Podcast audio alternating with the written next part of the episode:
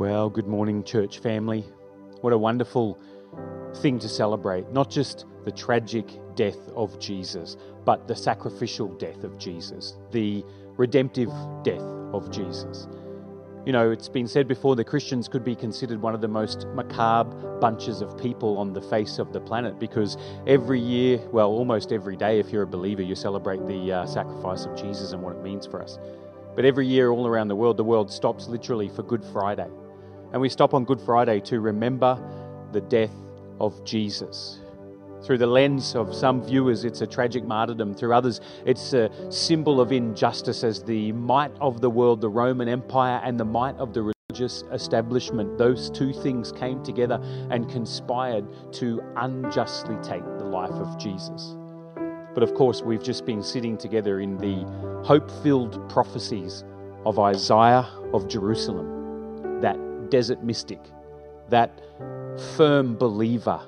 Can imagine him with his wild eyes and his bushy beard, worshipping God, looking through the hallways of history and looking down the barrel of the future and seeing there this mystery that is found in most of the Old Testament prophets that God Himself would take on human form and come down and work salvation with His own arm.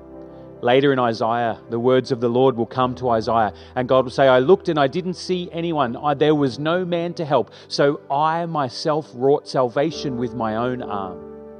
And you know, on Good Friday, what we celebrate is we celebrate the lens that Isaiah the prophet provides, not just for us, but provided for the first century followers of Jesus and provided for the writers of the New Testament. A lens through which the death of Jesus took on significance that was so much more than a tragic death or a murder or a martyrdom. So much more than a ravishing at the hands of an empire. It was a lens which said, This man was the Lamb of God that came to take away our sins. And therefore, the death of Jesus was not just a tragic death, but it was a sacred sacrifice. A sacrifice in which God Himself came down. A sacrifice in which God Himself came down and wrought salvation with His own arm because there was none to do so. In Mark's Gospel, we read earlier from Mark chapter 15 that haunting, harrowing account of the death of Jesus as he was taken away, as he was mocked, as he was beaten and then we looked through the lens of Isaiah's prophecy of the suffering servant. Those words we read from Isaiah were a, a, a, montage of the servant songs that come from Isaiah from chapter 38 and uh, between 38 and 55 of the book of Isaiah. This stitching together, this quilt of visions that Isaiah had about a great servant, God in human form, that would come and suffer and suffer a sacrificial death that would overcome evil and injustice and sin and death and darkness and all the way through Isaiah's prophecy is woven the hope that this is not just something for Jerusalem and not just something for Israel. Yes, this is something that will span to the edges of the very earth itself. And Isaiah peppers hope all the way through his teaching that the earth will be filled with the knowledge of the glory of the Lord. And we stop today on Good Friday to celebrate that on the cross we see darkness, on the cross we see shame, on the cross we see pain. Indeed, if we saw it with our own eyes, we'd turn them away from the bloodshed and the horror of it. But we also see redemption. We see the love of God, the reckless love of a God that embraced death, embraced that shame, embraced that pain, embraced us. And on the cross took it all into himself to carry it away. So significant is this lens of Isaiah's suffering servant that it frames everything Mark wrote in his gospel. Mark begins his gospel in the tradition of most ancient historical writers when ancient writers began to write, what they would do is the first line of their text would become the title of their text. Listen to the first line of Mark's Gospel, the beginning of the good news about Jesus the Messiah, the Son of God, as it is written in Isaiah the prophet. And of course, Mark goes on to quote Isaiah, and he quotes Isaiah extensively throughout his gospel. But you have to understand, he's not just introducing one quote in Mark chapter 1, but what he's doing is he's helping us understand that in the eyes of Jesus, why Jesus willingly went to his suffering, why Jesus willingly went to the cross, was simply because Jesus understood, as Mark chronicles for us, and as later Matthew and Luke will do, and John the Apostle Paul and Peter when he writes, and Luke when he writes Acts, they will all look back and say, We recognize Jesus, we know who he is because of two amazing things. Number one, his resurrection that we will celebrate on Easter Sunday the end of the story, the conclusion to the tale. How many people know that when you're in the middle of a story, you, you, you never let the tragedy of the middle rob you of the glory of the ending? And we stand on Good Friday moved by the sacrifice and moved by the death of Jesus. But we're also inspired because just over the horizon, we know, as the old preacher said, it's Friday, but Sunday is coming. You know, we should let the victory of the cross of Jesus fill our soul on a day like today when we live in a world that is broken, a world that is hurting, and a world that is in pain. And we should say, Man, that's Friday. That's Friday for you. That's Friday with Jesus dead. That's Friday with Jesus' disciples scattered. That's Friday with Jesus' body in the tomb. That's Friday with the Romans cheering. That's Friday with the religious elite celebrating. That's Friday with all the powers of hell doing cartwheels and celebrating that they have taken out the one who called himself the Son of God. Friday. Friday, a day of death. Friday, a day of bitterness. Friday, a day of suffering. Friday, a day of brokenness. Good Friday, it's called paradoxically because through the lens of Jesus' resurrection, we understand in a Friday world that Sunday is just around the corner. It's Friday today, but Sunday's coming. There will come a day where the stone will be rolled away. There will come a day where resurrection power floods the body of Jesus, and it came that Easter Sunday. And in just two days' time, we'll be gathering again here online together. It's so good that you're with us. We'll be gathering together to bask in the wonder of the resurrected Jesus, not the Friday Jesus, the Sunday Jesus, the risen Jesus. Mark says we gain hope from Jesus because his death is given meaning by the fact that he was raised from death, making everything he promised true, making everything he predicted significant, making everything that turned his face, as Isaiah said, like flint towards the cross. He willingly suffered for us, knowing that he would rise again. And when he rose again, we suddenly worked out Jesus wasn't just crazy, he wasn't just mad. You know, there were so many people that were given the title of Messiah in the first century. There were so many people where the local Jewish population went, Quick, follow them out to the desert, take out your sword, get a parade going. This is the Messiah. Finally, the promised one has come. And the Romans killed every single one of them. And they were stamped out. Even by the time Jesus came along, four or five significant messianic figures had come who the Jewish people of the day said, This is the one, this is the one that's been promised. And the Romans killed every single one of them, and every single one of those moments died and was stamped out and made extinct in history. And there's one messianic figure from the first century world that took the world by storm. So much so that today, from the centre of Australia in Alice Springs, we too celebrate this amazing death. Because only one of those historical figures rose from death. Only one of those historical figures embraced the cross on behalf of you and I in fulfillment of the hundreds and hundreds of Old Testament prophecies. In fulfillment of the sketch of the prophet Isaiah, the Lamb of God that would take away the sin of the world. His resurrection vindicates his prediction of his death. And the second thing is not just his resurrection, but is indeed his fulfillment of prophecy.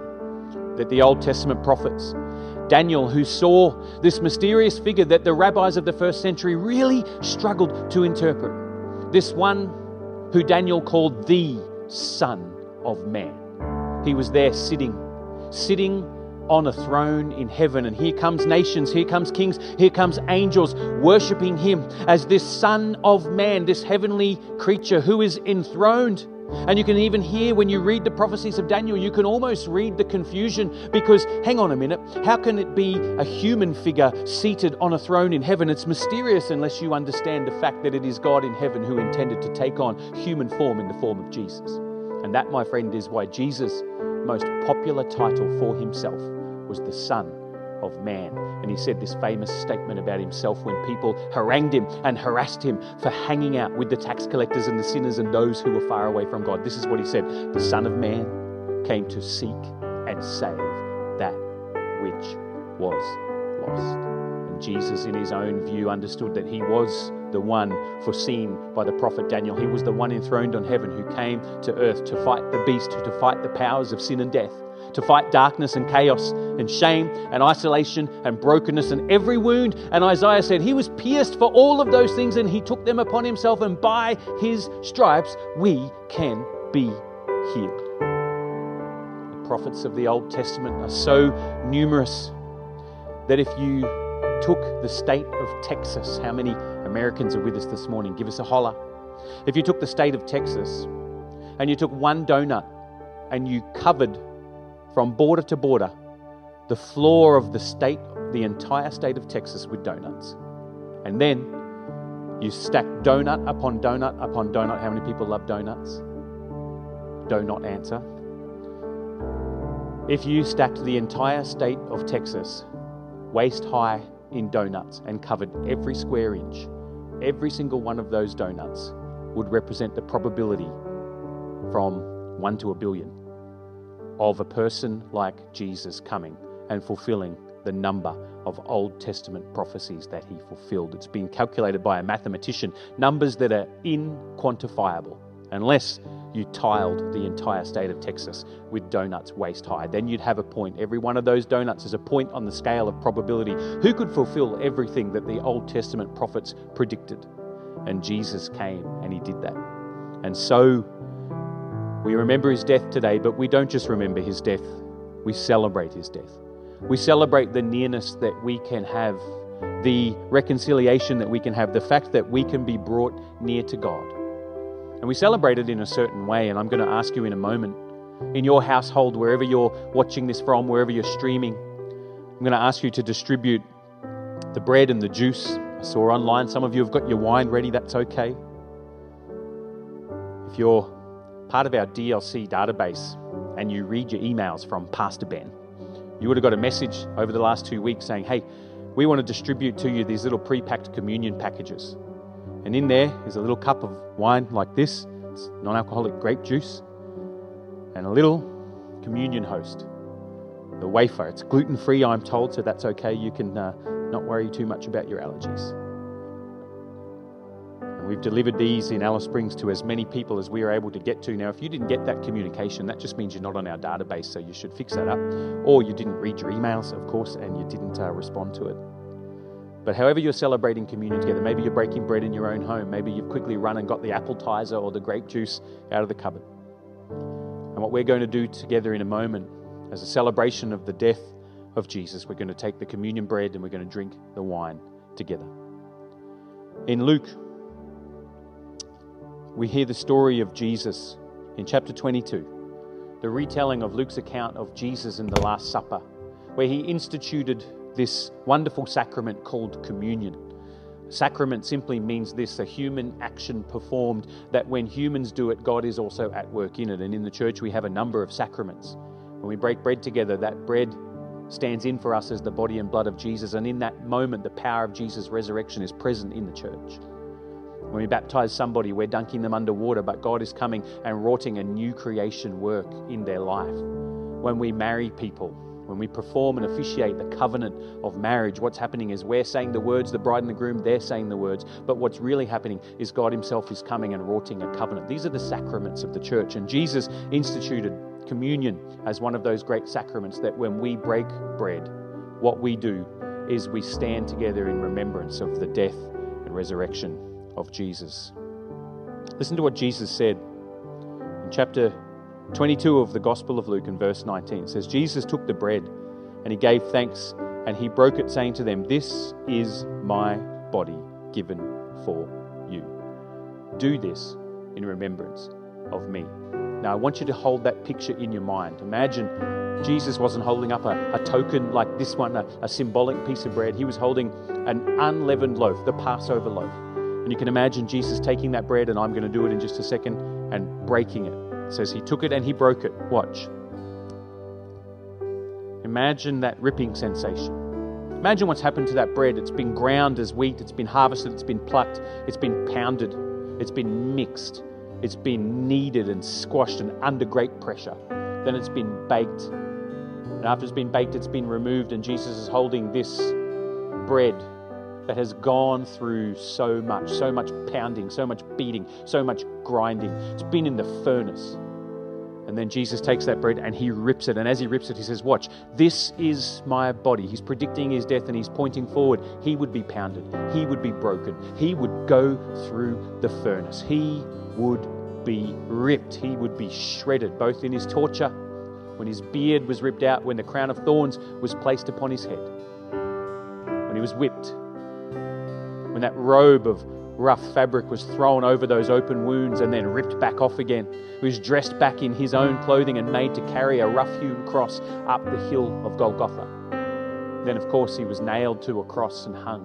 He was shredded, Isaiah said he was, but those stripes upon him, those wounds, those piercings were for us. And Jesus holds up the bread and says, I'm like this bread, I'm going to be shredded, but this is my body given for you. And in just a moment, we'll, we'll eat this shredded bread. And as we eat it, it will become part of us. We will digest it. We'll take it in. It will come into us. And at the cellular structure, this bread that was something external to me will now become part of me. And it will have an effect on my system. It will have a nourishing effect. It, at the cellular level, I will absorb it. It will become part of me. That's why communion's so powerful because Jesus said, I'm like this bread. I was broken for you. I was shredded, but I want you to take me in. I want you to absorb me. I want to become part of your life at the cellular level of your soul, though, at the invisible parts of you. I want to come in. I want to reside. I want to nourish you. I want to provide for you. I want the bread that is my body to become something that nurtures and feeds you. Jesus said, Take it and eat it and remember me. Then he holds up the cup. And he gives it to them and he says, This cup is a new covenant in my blood, which is poured out for you. And he's pointing, of course, to Jeremiah's prophecy of a new covenant where God would remove from humans their heart of stone. And God would take away the law and he would bring a new covenant. He said, I will take away your heart of stone and I will make a heart of flesh. And there's something in the sacrifice of Jesus that breaks our hearts. There's something in the sacrifice of Jesus that humans resonate with because it shifts our lives. And again, Jesus said, Take this cup, drink it in remembrance of me. Imagine those grapes in the prime of their life, plucked from a vine when they're ripe, when they're robust. They're plucked and they're taken. They're taken to a wine press and they're put in there, and they are squeezed, they are pressed, they are beaten, and all the lifeblood in those grapes, we call it juice, is squeezed out and it's taken. When you take it in, in the first century world, they would ferment that juice. They would circulate it at festivals and weddings. In the words of the Proverbs, it became wine that would gladden their hearts. Jesus is saying, This wine, this is my blood. It's something I was beaten, I was squashed, I was harvested, I was plucked in the prime of my life at 33 years old. I was tortured and I was squeezed, and my blood poured out. But that blood was poured out for you and poured out for me. It's something that nurtures, it's something that nourishes, it's something that when you take it in now, it will gladden your heart as well. It's a paradox, isn't it? The beating, the ripping, the shredding, the squashing, the squeezing, the eating, the drinking, the nourishing. That we could take in the gospel message and take in Jesus himself. That's what's powerful about communion is that it's representative to us of what happens in worship and in prayer and in the study of the word, that we are feeding on Christ. If you're part of the more liturgical denominations, maybe the Lutherans or the Catholics or the Anglicans, they'll often say this phrase feed on Him in our hearts. And it's such a wonderful phrase to take in who Jesus is as we eat and drink. So, in just a moment, we're going to take the bread together. Why don't you take the bread that's in your hand right now?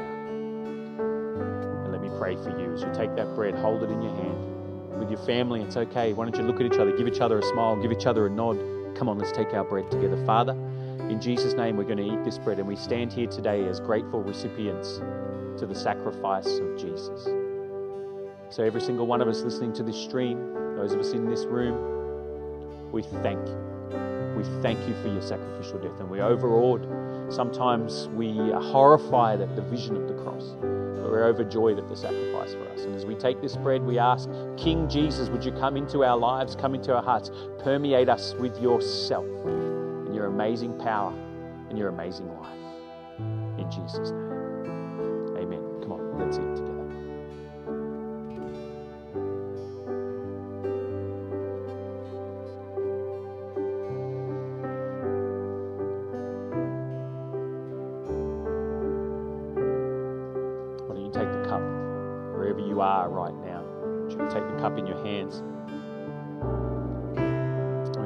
together. And as we drink, let's also drink in the presence of Jesus. Maybe you wouldn't call yourself a follower of Jesus, but now is a time in your heart to say, Hey, Jesus, thank you for your death. Thank you. Let me drink in your presence. And today's a great day, whether you've ever done it before or whether you've never done it in your whole life, to draw a line in the sand of your life and say, Jesus, no matter where I've been going to, no matter where I've been coming from, as I drink this cup today, what as I do is this drinking is a symbolic action of me turning my life over to God and me drinking in your presence and me saying, Thank you for your death. I say yes to the gospel message, the offer of the great exchange, my darkness for your light, my brokenness for your life, my sin for your righteousness, my death for your life. Come on, why don't we drink together as we just in our hearts say a dramatic yes and amen to the offer of life in Jesus.